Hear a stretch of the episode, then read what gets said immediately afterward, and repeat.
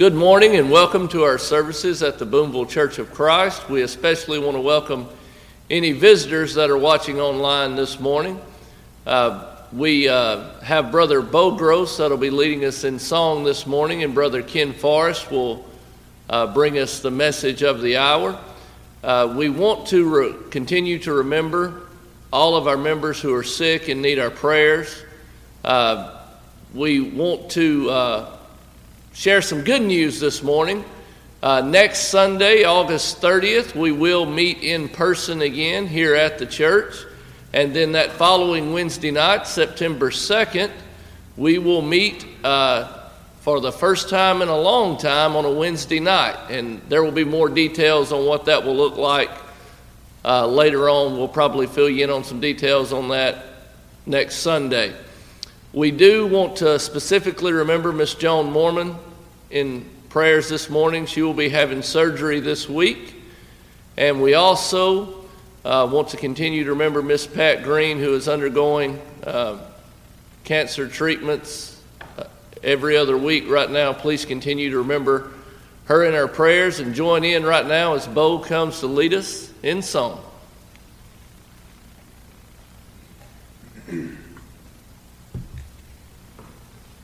First song this morning, Faith is the Victory.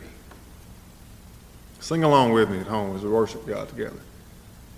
Encamped along the hills of light, ye Christian soldiers rise, and press the battle ere the night shall veil the glowing skies.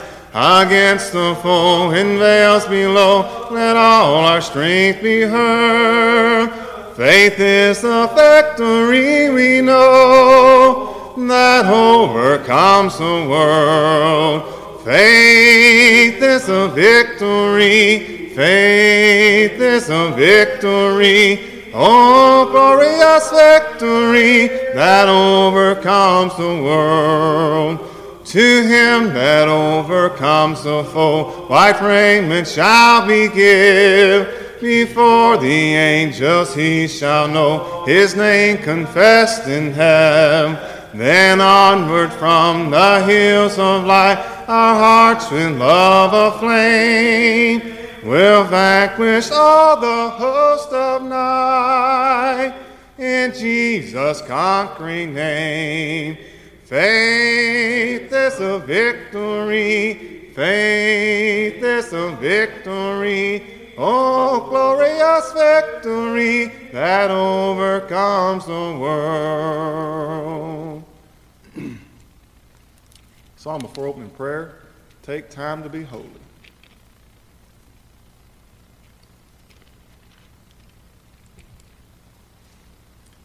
Take time to be holy, speak oft with thy Lord.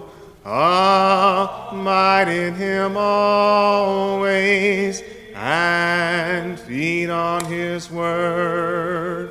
May friends of God's children help those who are weak, forgetting in nothing his blessings to see.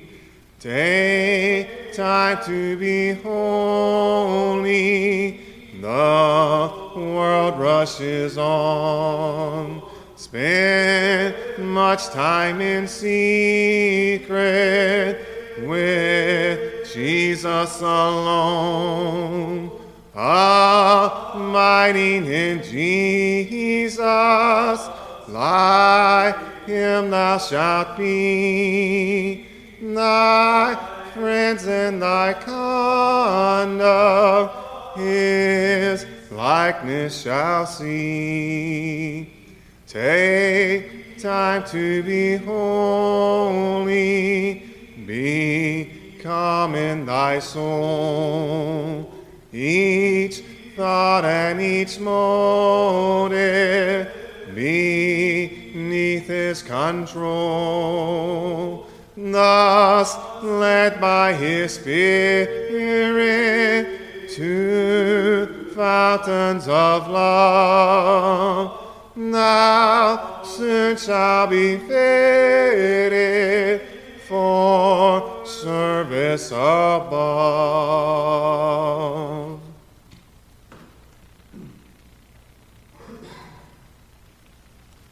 Bow with me. Most beautiful, loving, and gracious Heavenly Father, we thank you so much for all the many, many blessings you have given us. God, thank you for this beautiful day. And God, please help us all pause today and remember each of the many blessings you've given each and every one of us. This morning, God, we ask you far more faith to see us through trying times.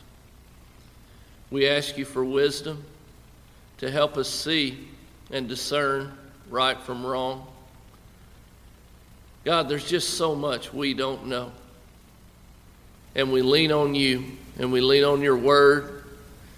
And God, we lean on each other. Please help us to remember you in all that we do and to put you first in all that we do. This morning, God, there are those that are sick and hurting. We especially want to remember Pat Green. We want to remember Joan Mormon. Lift them up to you this morning. And God, we lift Brother Ken up to you this morning as he's about to stand before us and bring us your word. God, we ask that you be with us this week. Please help us be the light of the world that you ask us to be. Help us pick each other up when we fall. Help us strengthen one another. And God, let us depend on you for everything. We love you and we thank you. And God, we ask you to please forgive us where we failed you. In Jesus' name, amen.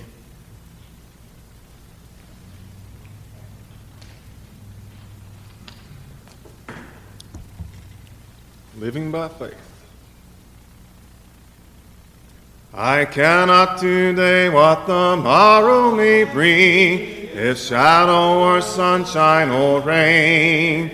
The Lord I know ruleth o'er everything, and all of my worry is vain. Living by faith in Jesus above, trusting, confide in his great love.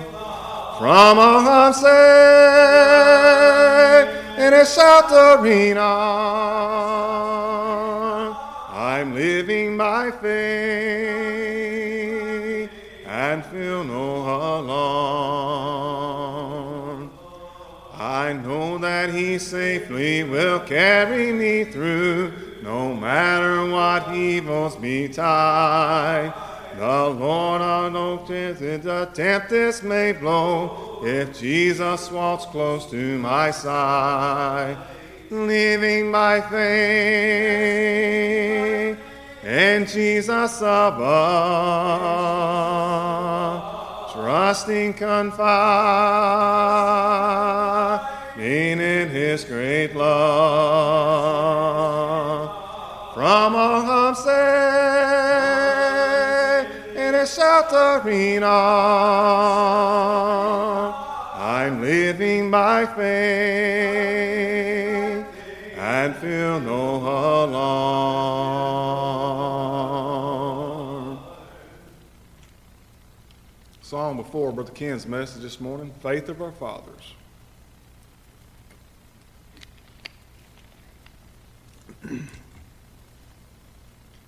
Faith of our fathers living still, in spite of dungeon, fire, and sword. Oh, how our hearts beat high with joy, whene'er we hear that glorious word. Faith of our fathers, holy faith, we will be true to thee till death. Faith of our fathers we will love, most friend and foe, in all our strife, and preach thee to, as love knows how, by kindly words and virtuous life, faith of our fathers, holy faith, we will be true to thee till death.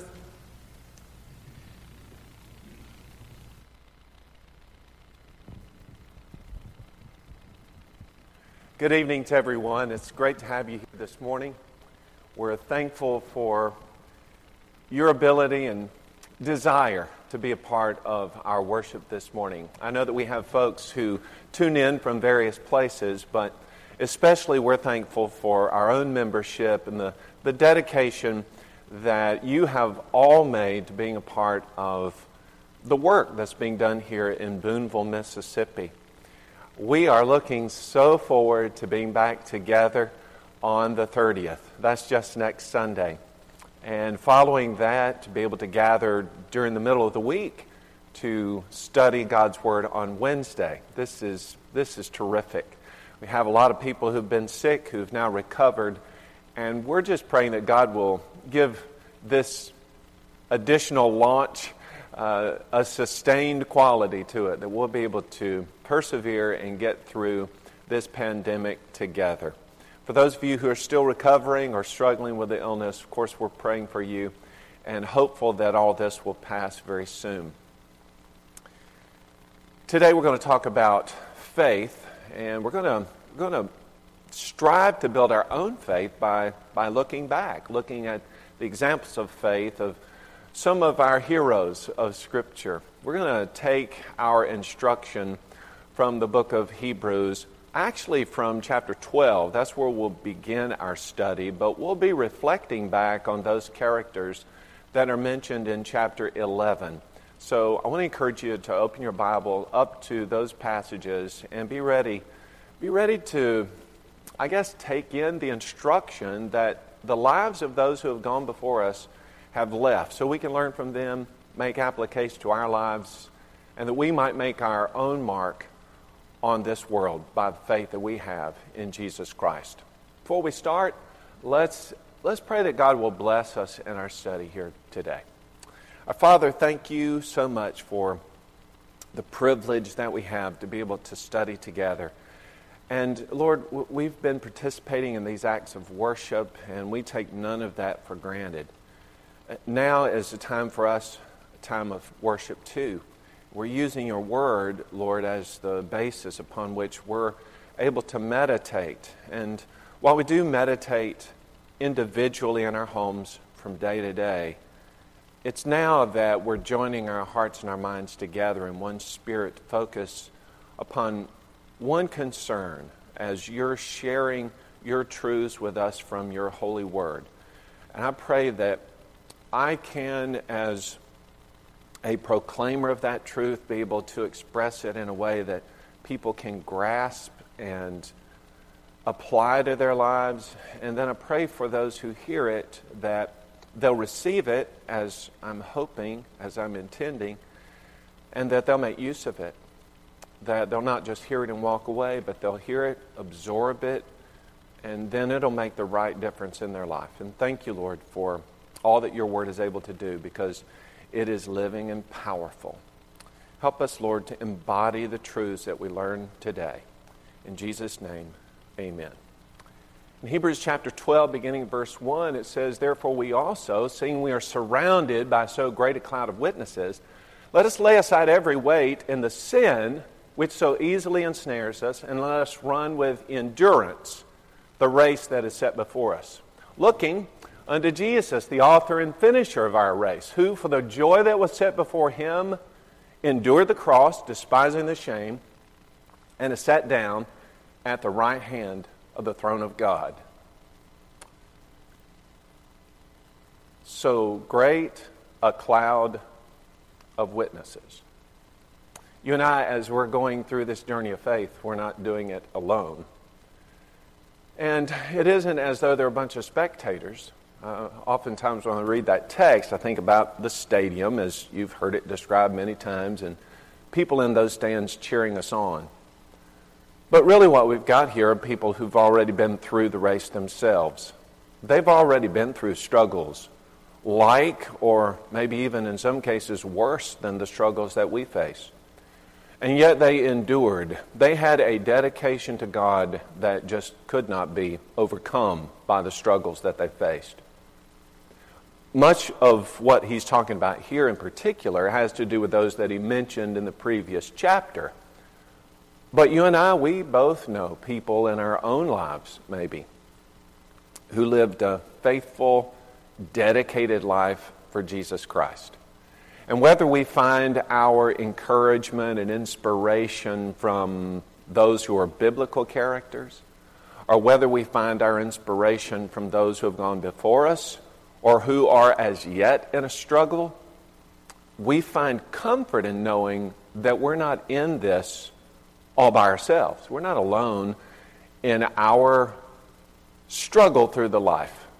And just as they did in the past, just as the examples who are before us now, maybe just as we see God working in our own lives, we are convinced more than ever, I pray and I hope, that God is with us. He's in control, and that on the basis of what we see and we experience, that our faith is stronger now than it's ever been before. If that's true for you, there'll be some things in our lesson here today that will just help fortify what you already have. And if it is that you're struggling right now, and you're barely hanging on maybe, I'm hoping that just this review itself will help you to hang on all the way to the very end. I want to start by just simply reviewing the faith of our fathers. Now, faith is an interesting thing, and I'll tell you, I've been in conversations with people before where I thought we were talking about faith, and we seem to have the same conversation going on, but it didn't take very long to realize that maybe we weren't talking about the same thing. We were using the same word, using faith, but we weren't connected in our understanding of exactly what faith is. If I were to ask you to define it, you might have in mind already exactly what you think faith is, and it might be totally right. Maybe you would quote a passage of Scripture, and I'm going to mention one here in a few moments that is often helpful.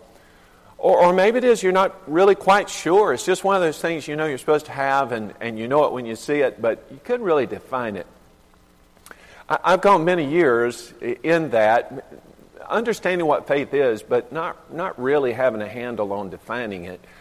And then I met a fella who's been quite an inspiration to me, who gave me a definition of faith that I thought was spectacular, and I have held on to that definition all these years.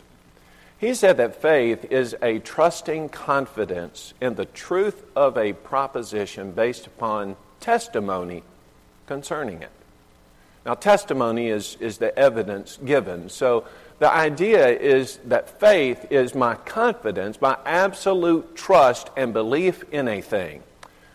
But it isn't like pie in the sky and the by and by. It isn't what some people would refer to as a blind faith. This definition, which I think is the biblical definition, is the idea that faith is something that I believe to be true, not because I see it, but I believe it's true because God says it's true. And whether I see it or not, I still have faith in it, because I believe in God. Now, that goes along with a passage that many people would mention in this regard, 2 Corinthians chapter 5, verse 7. You've heard it many times, that we walk by faith and not by sight.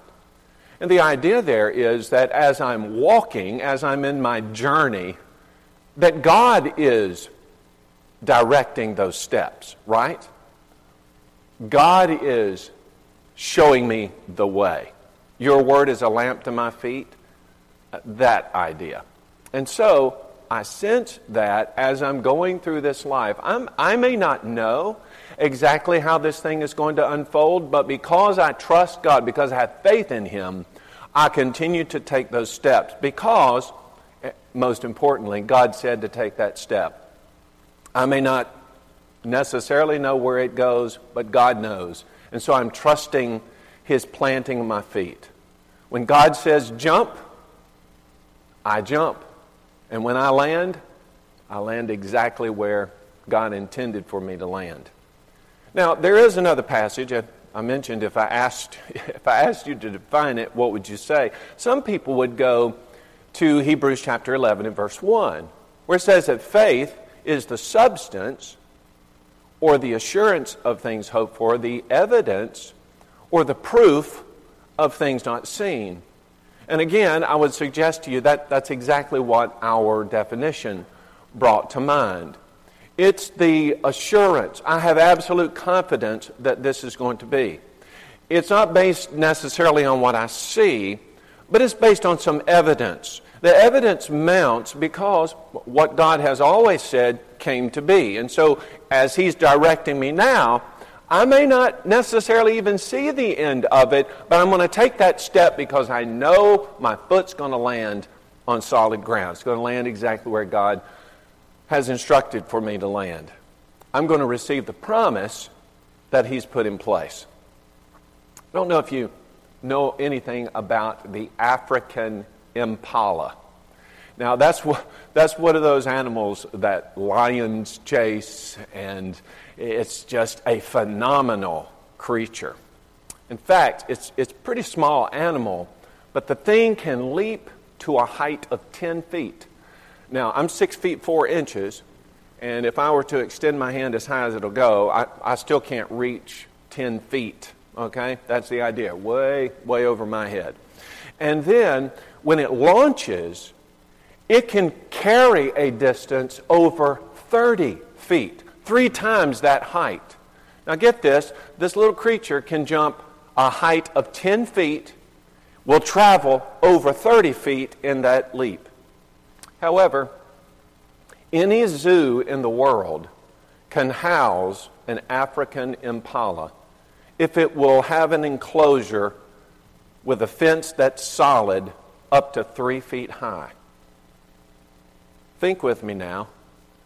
A fence only 3 feet high will house an animal that can jump 10 feet high and could start its jump from 15 feet away and clear it with another 15 feet. Are you serious? Yes, I'm serious, and here's the reason that that's possible. The African impala, while it has an incredible ability to jump, will not jump unless it can see where its feet are going to land. So if you create a blind for that animal, it'll never attempt to do what is well within its grasp. We're like that. Many of us will not leap simply because we don't know where we're going to land. Here's what faith will do for us. Faith says, here's where you're going to land. You say, well, I don't see it. No, my faith says I trust that if God says that's where I'm going to land, then that's exactly what's going to take place. I have the confidence that God is going to make that possible. So we're surrounded by so great a cloud of witnesses. Let us lay aside every weight and the sin which easily ensnares us, and let us run. So God wants us carrying through life. He wants us on that journey. I may not know specifically where it is that I'm headed or even where I'm going to land, but God says, I have that under control. You leap, and I'll be sure that you land in the right place. First, He says, you got to rid yourself of some of these things that hold you back. I'm thinking, child of God, that when you divested yourself of sin and you obeyed the gospel, that you were ready for such leaps. Did you feel that way? When you came up out of that water, didn't you think, I mean spiritually, at least in that moment, I'm practically bulletproof. And the reason you felt that way is because a transformation had taken place in you. In Galatians chapter 2, verse 20, it says, I've been crucified with Christ. It's no longer I who live, but Christ who lives in me. And the life which I now live in the flesh, I live by faith in the Son of God who loved me and gave himself for me. I trust God. I'm living my life by faith. Now, I'm pretty sure that when you had the confidence that your sins were washed away in the waters of baptism and you came up out of that a new creature, you felt like God was in control. God was saying, you jump, and I said, Lord, I'm jumping, and I'm confident I'll land wherever it is that you intend because you've already prepared it for me. We had that confidence.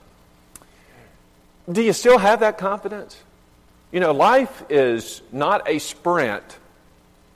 Life is a marathon. It's a long, long journey. A lot of things happen on that journey.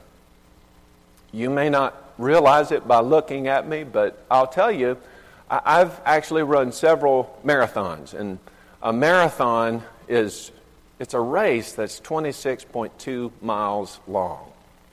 Some people just say, can you run 26 miles? I correct them. I say, no, 26.2. Because that 0.2 is probably the hardest part of that race. So here's how that thing goes. You've been training for months and months, and you are ready. You've gone long distances. You're confident that you can accomplish the task. You probably haven't run that whole distance yet, but you've run significant amounts of distance such that you've built your confidence and your stamina. You're pretty sure you can do it. And so the few weeks ahead of time, you start backing off to build up your energy. And when race day comes, you are chomping at the bit. And you're standing there in a queue with hundreds of other people who've made that same dedication. And you're thinking, boy, today is going to be the day. And finally that gun sounds and you start trotting out there. You've got so much energy. And invariably, this happens to almost every runner. The pace that you had planned to run for the whole race, well, you blow that away. I mean, that first mile, you are running so fast because you feel so good. Very much like when you came out of that water of baptism. Man, I'm going to conquer the world for Jesus. That's how you bolt out of those blocks and you are cruising along. First few miles, say 5 or 6 miles, you're still feeling so good. And then you kind of get into your pace, and that initial vigor and enthusiasm is kind of waned down a little bit now because you're getting into your pace. You're into the long part of the run. You're trying to psych yourself up about those difficult middle miles, and you're doing okay. Not as enthusiastic at the start, but still, you're pretty excited, and you're feeling good about yourself. Until you hit about mile 18, 19, 20. It's at that point that most people refer to it as hitting the wall. And when you hit that wall, it feels like all the energy in your body is just drained out. And now you start having doubts. I've still got 8 miles to go. I don't know if I could do this. You start looking around on the road for a place to lay down. I mean, every part of your body is hurting, and you just feel so depleted. But in the back of your mind, you keep telling yourself, wait a minute, I trained for this. This is my thing. I'm in the middle of it now. Let's go. And somehow or other, you pull up those reserves again. Kind of one of those common things we talk about, but in the runner's world, this is a reality. You get your second wind, and it's just like energy comes out of nowhere and picks you up, and you keep running that race. And as much as you dedicated yourself to it, here you're at the very end of that race. So many times in these races, I will see people who make it, let's say, 24 miles. They've only got 2.2 miles to go, but they pulled a muscle or they've just given up. They cannot take another step. A little wagon comes along, picks them up, carries them away. To me, it is such a sad thing to see somebody having run that entire race nearly to the end, but having given up. You make it to 26, you've only got 0.2 miles to go. You think that is something I run without even thinking every single day. But now it's become the greatest challenge of your life. It's like scaling Mount Everest, but with that desire to finish the race, there isn't anything that would stand in the way now of finishing your course. And then you receive your medal and get a free banana. I think about that race and I think about the Christian life, and I see so much the same things happening. Dedication, enthusiasm to begin with. Maybe a commitment. But so many people toward the end of that race, saddest thing in the world, giving up before accomplishing their goal. God help us to live our life as a servant of Jesus Christ to the extent that we are a living sacrifice for Him. Romans chapter 12 talks about that, beginning at verse 1. I beseech you, or I beg you, therefore, brethren, by the mercies of God, that you present your body as a living sacrifice, wholly acceptable to God, which is your reasonable service. And do not be conformed to this world. Be transformed by the renewing of your mind, that you may become the example of what is that good and acceptable and perfect will of God. Do not give up. Live this life as a sacrifice for Jesus. Having begun well, make it all the way to the end. When I look back, when I think about what faith is, faith trusts that what God said to do, I will do, and I will land on solid ground.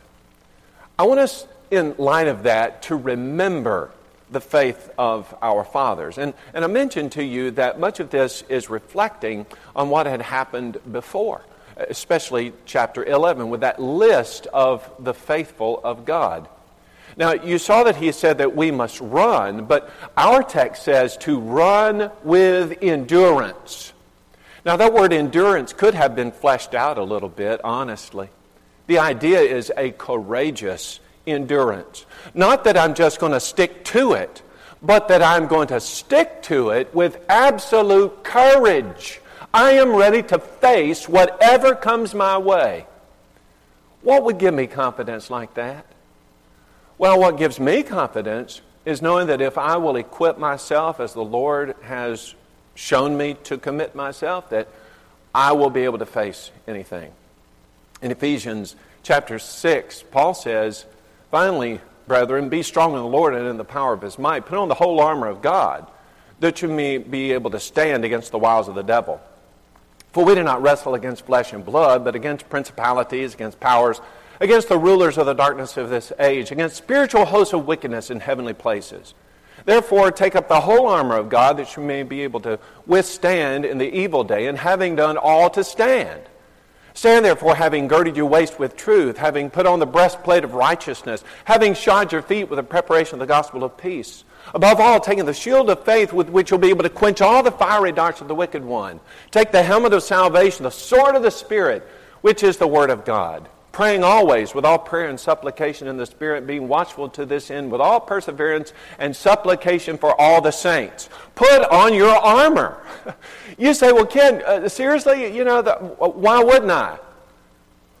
Well, you should, but so many of us, we'll put on our armor, so to speak, on a Sunday or when we're studying the Word of God. But a soldier, if he's going into the battle, he puts on his armor every day.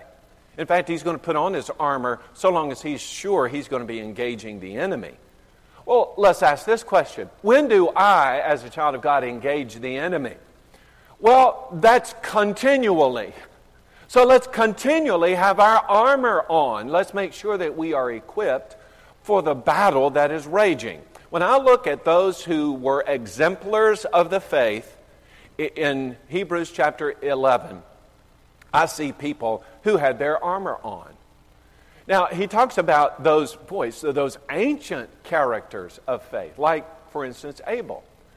By faith, Abel offered to God a more excellent sacrifice than Cain, by which he obtained witness that he was righteous. God also testifying those gifts, and though he is dead, still he speaks. Notice this about Abel. By faith, Abel offered. Offered is an action word. It's a verb. According to his faith, Abel acted. Well, what did he do? He offered a sacrifice that was pleasing to God. How did he know it was pleasing? Well, since it was by faith, and we know Romans 10, verse 17 says that faith comes by hearing and hearing by the word of God, God must have told Abel what to offer, and then he offered it. Now, see, that's simple. I don't know why or what I should do, but if God says do it, that's the thing. Abel did it. He leapt, and where did he land? Well, he landed where God intended for him to. By faith, Enoch was taken away so that he did not see death, and he was not found because God had taken him. For before he was taken, he had this testimony, that he pleased God. Notice now, Enoch, by faith, pleased God. Question, what did he do? Well, he pleased God. That's an action. It's a verb. By faith, he acted. By faith, he pleased God. And that was so important, he goes on in verse 6 kind of add to that. He says that without faith, it's impossible to please him. For he who comes to God must believe that he is, and that he is a rewarder of those who diligently seek him. By faith, Enoch, well, you get it, he was able to please God on the basis of that faith. It was an action. By faith, Noah, being divinely warned of things not yet seen, moved with godly fear, prepared an ark for the saving of his household, by which he condemned the world, became the heir of righteousness, which is according to faith. Again, let's look at this and see if we find the same kind of things. By faith, what did he do?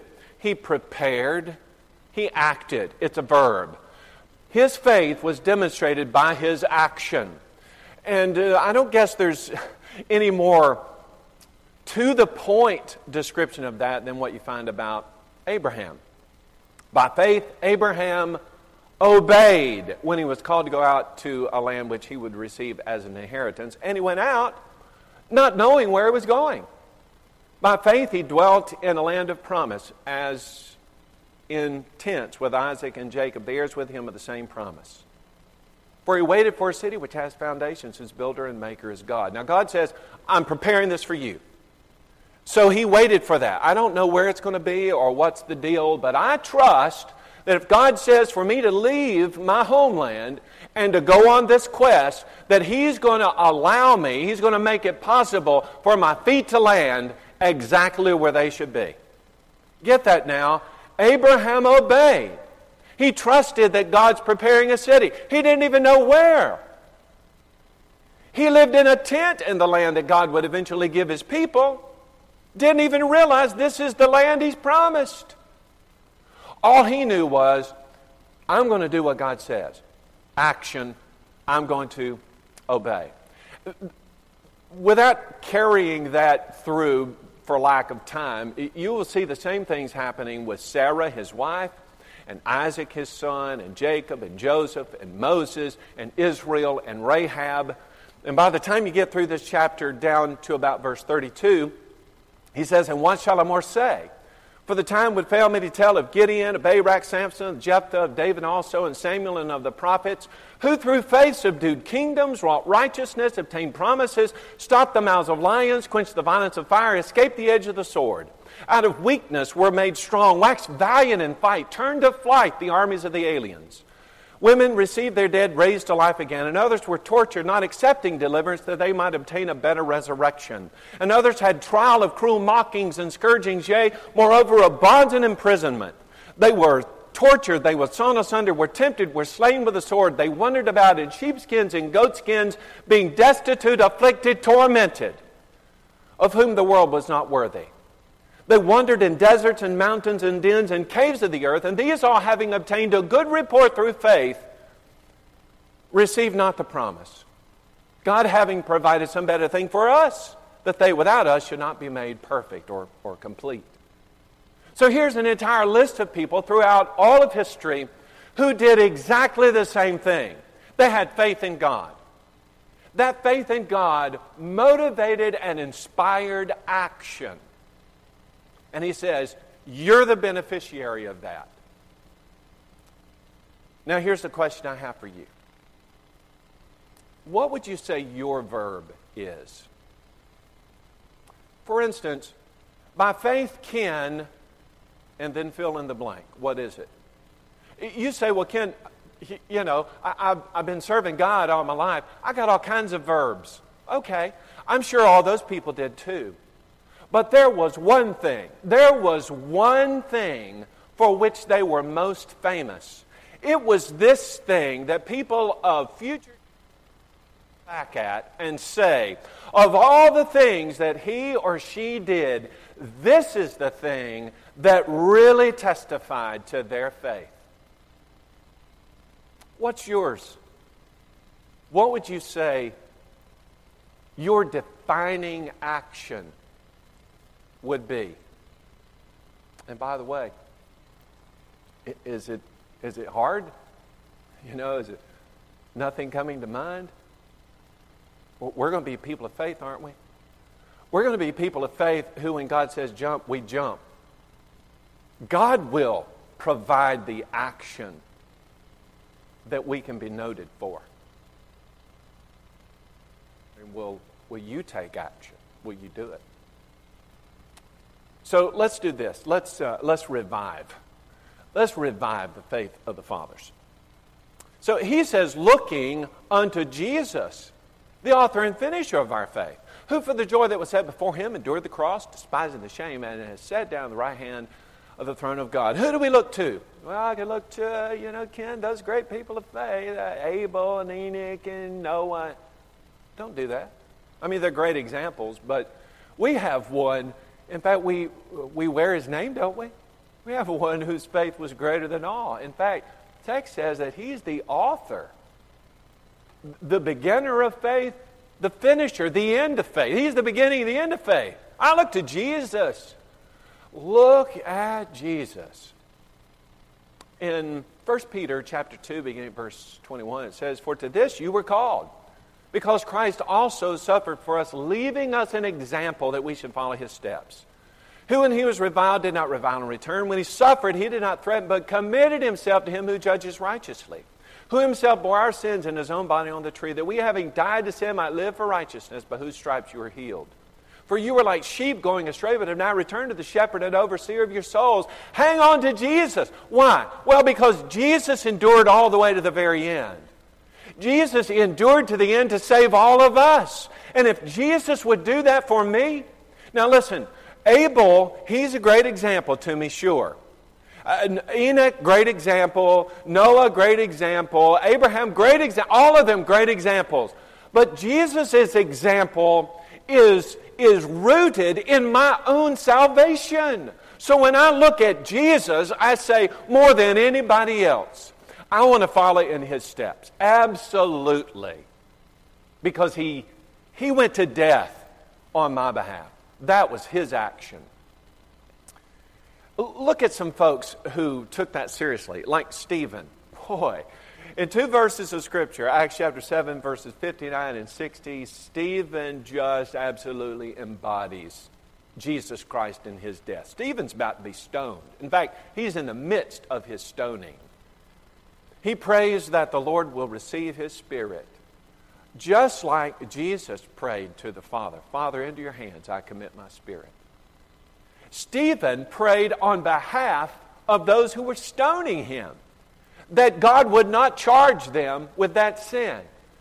Jesus did the same thing from the cross, did he not? "Father, forgive them, for they do not know what they do." Stephen embodied Jesus Christ. Or somebody like Barnabas. Now, I don't get the sense that Barnabas died for the cause, but he certainly gave what was in his possession for the good of the church. Remember that? In Acts chapter 4, beginning at verse 32, "Now the multitude of those who believed were one heart and one soul. Neither did anyone say that any of the things he possessed was his own, but they had all things in common. And with great power the apostles gave witness to the resurrection of the Lord Jesus, and great grace was upon them all. Nor was there anyone among them who lacked, for all who were possessors of lands or houses sold them, brought the proceeds of the things that were sold, and laid them at the apostles' feet. They distributed to each as anyone had need. And Joseph, who is also named Barnabas by the apostles, which is translated son of encouragement, a Levite of the country of Cyprus, having land, sold it, brought the money, laid it at the apostles' feet. Barnabas said, you know what, I've got something here. Now, he was a Levite. I don't know exactly why that was mentioned. I think it was mentioned because, you know, everybody in Israel had land allotted to them due to their family connections. And say if I had a piece of property, that's my property. It's always going to be my property. Even if I sell it to you, eventually it comes back into my possession. In fact, when they sold property, it was based on the fact that one of these days it's going back to that family. So, you know, they amortized it. You only pay so much because you're going to have it for so long. Not so with the Levites. The Levites were not given land as a family right. If they had land, it's because either somebody gave it to them or they bought it with their own money. So this sacrifice that Barnabas is making is not one he's thinking, well, I'm going to give this land, but one of these days I'm going to get that back. Now, Barnabas is like, I sell this, that's done. But you know what? It's important that I do this, so I'm going to sell to my own loss so that others can benefit. That was a sacrifice, just like Jesus. Or think about the Apostle Paul, who basically did both. He both gave his life for the cause, and he gave his stuff. Here's his life. 2 Timothy chapter 4, 6 and following said, I'm already being poured out as a drink offering. Time of my departure is at hand. I've fought a good fight. I've finished the race. I've kept the faith. Finally, there's laid out for me the crown of righteousness, which the Lord, the righteous judge, shall give me at that day. And not to me only, but also to all those who love his appearance. Paul said, I've done it. I've done all that I can do. And I'm thinking he gave all he could give. Don't you? 2 Corinthians chapter 11, beginning verse 22. He says, are they Hebrews? So am I. Are they Israelites? So am I. Are they of the seed of Abraham? So am I. Are they ministers of Christ? I speak as a fool, I am more. And labors more abundant, and stripes above measure, and prison more frequently, and deaths often. From the Jews 5 times I received 40 stripes minus 1. 3 times I was beaten with rods. Once I was stoned. 3 times I was shipwrecked. A night and a day I've been in the deep. In journeys often. In perils of waters. In perils of robbers. In perils of the Gentiles. In perils of my own countrymen. In perils in the wilderness. Perils in the city. Perils in the sea. In perils among false brethren. In weariness and toil and sleeplessness often. In hunger and thirsting and fasting often. In cold and nakedness. Besides the other things, what comes upon me daily, my deep concern for all the churches. Who is weak and I'm not weak? Who is made to stumble and I do not burn with indignation? If I must boast, I will boast in the things which concern my infirmity. Paul says, I don't care what I've lost. Wait, stop. Most of us, if we've ever suffered anything for Jesus Christ, will wear that one thing out. We'll say, you know, those years ago when I had to this or that. We'll hang our hat on that. Or somebody said, well, now I've served all these years, and now I'm retired. I'm going to let the younger people take over. What? Paul didn't hang his hat on one thing. He just had a catalog of things. He wasn't thinking, I've accomplished it. He was thinking, I'm still in this race. I still have lots to do. I still have faith in the Lord who has plotted my course. I trust Him. And when He says jump, I'm going to jump. I'm going to land exactly where He intended for me to land. So I'm thinking all of us maybe are in that boat. You've been thinking about it now for a few minutes. What do you decide your verb is? You know, what's your action? What is it that really testifies to your faith? Now, if you're still struggling with that, isn't the lesson obvious? Better be getting busy. Better find that thing and then get busy doing it. And when the Lord says jump, just jump. You say, well, Ken, I don't know where my feet are going to land. You may not, but the Lord knows. How about we trust Him for the outcome? Listen, if you're a child of God, this is your mission. You are currently in the race of your life. Don't give up before the end. Who knows how near that end is? Let's keep persevering. If you're not a child of God, today's the day to begin that race. So if you've come to believe that Jesus Christ is the Son of God, then today act on that belief. Confess your faith that He indeed is the Son of God. And in that, recognize mistakes you've made and repent. Turn away from them and walk with Jesus. Walk with Jesus into His death, His burial, and His resurrection through the act of faith in baptism. When you rise up out of that water, your sins will have been washed away, and you'll begin your journey. You'll begin fast right out of the gate. But don't you dare slow up. You keep running for the Lord, step by step, the Lord giving guidance. And one day, you'll finish your race as Paul finished his, and you'll receive that crown. Maybe you need to make some changes. If you need prayers of the congregation, or you need to obey the gospel, I encourage you to contact me, contact one of the elders. Let us help serve you in this time of transition. And thank you for your attention this morning.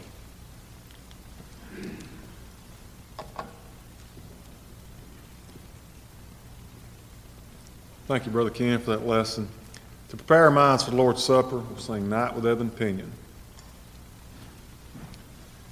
Night with ebon pinion, rooted o'er the vale, all around was silent, save the night wind's wail, when Christ the man of sorrow, in tears and sweat and blood, prostrate in the garden, raised his voice to God.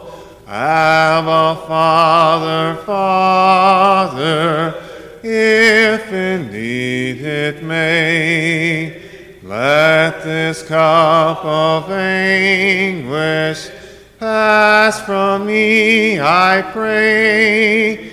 Yet if it must be suffered, might be thine only Son.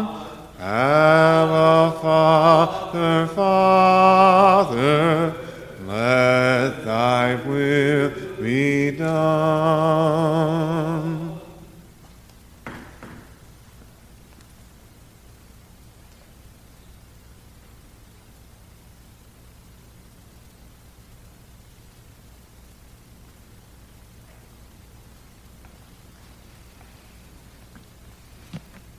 As we prepare hearts and minds for the Lord's Supper, if you have your Bibles at home, open to 1 Corinthians chapter 11. 1 Corinthians chapter 11, beginning in verse 23. For I received from the Lord that which I also delivered to you, that the Lord Jesus, on the same night in which he was betrayed, took bread. And when he had given thanks, he broke it and said, Take, eat, this is my body, which is broken for you. Do this in remembrance of me. In the same manner, he also took the cup after supper, saying, This cup is the new covenant in my blood. This do as often as you drink it in remembrance of me.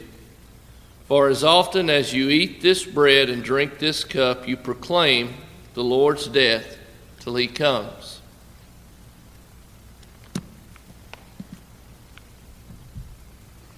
Bow with me. Most gracious Heavenly Father, we thank you for this bread, and we remember the sacrifice that Jesus made on the cross. We pray that we partake of this bread in a manner that is pleasing unto you. In Jesus' name, amen.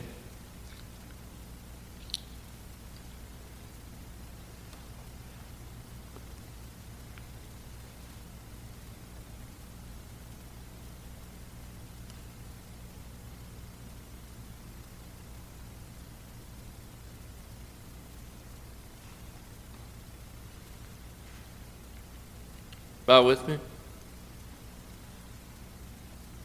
Likewise, Father, we thank you for this cup, which represents the blood that Christ shed on the cross of Calvary. Our prayer is that we partake of this cup in a manner that's pleasing to you. In Jesus' name, amen.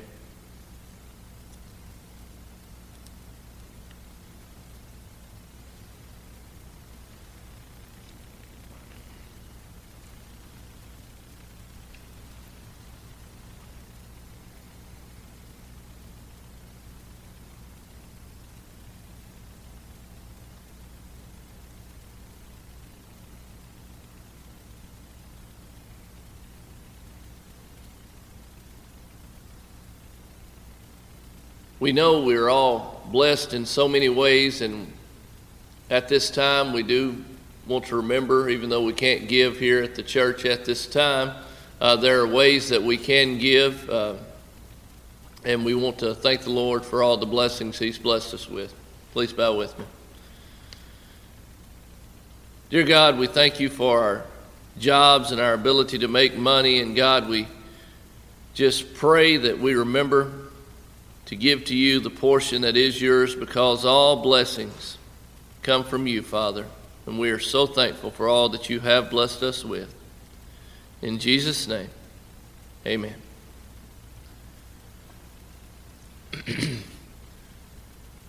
Again, just a few announcements before before our service is over. We want to remind you again that next Sunday morning, August 30th, we will be in-person service. We look forward to that, look forward to the fellowship. Continue to remember all those of our number who are sick and need our prayers. And we pray that all of you have a great week out in the world, doing our best to serve the Lord. And we'll have our closing prayer at this time. Father in heaven, we're so thankful for all that you do for each and every one of us. We're so thankful there's a church planted here in Boonville. Please be with our church. Help us grow in spirit and in truth. Thank you for the lesson that Brother Ken just provided us. Thank you for sending him to us. Please help us remember to follow your word and obey you in all that we do. And God, please increase our faith each and every day. Forgive us where we failed you, Father. Help us each and every day. We love you. In Jesus' name, amen.